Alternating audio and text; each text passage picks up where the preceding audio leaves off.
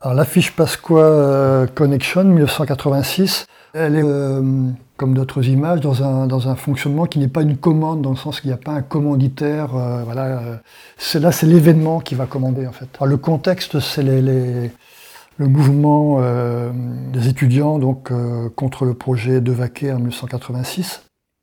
Les étudiants en grève de Brest et de Quimper, suite à une violence policière terrible. En fait, on parle bien sûr de, dans cette affiche-là, on évoque la mort de Malik Oussekine en 1986, mais je crois qu'une dizaine de jours avant, il y avait euh, un lycéen du lycée de Châtelain qui s'appelle François Régal, qui à 17 ans va à sa première manifestation à Paris et qui reçoit donc une, euh, grenade lacrymogène en pleine figure et qui est complètement euh, défiguré par cet accident, en fait, par cette violence policière. Cette image-là, elle reste d'actualité. C'est des, choses qui me, qui me remuent toujours aujourd'hui de la même manière que, que la mort de Meliko Sekin m'avait, m'avait remué. Quoi.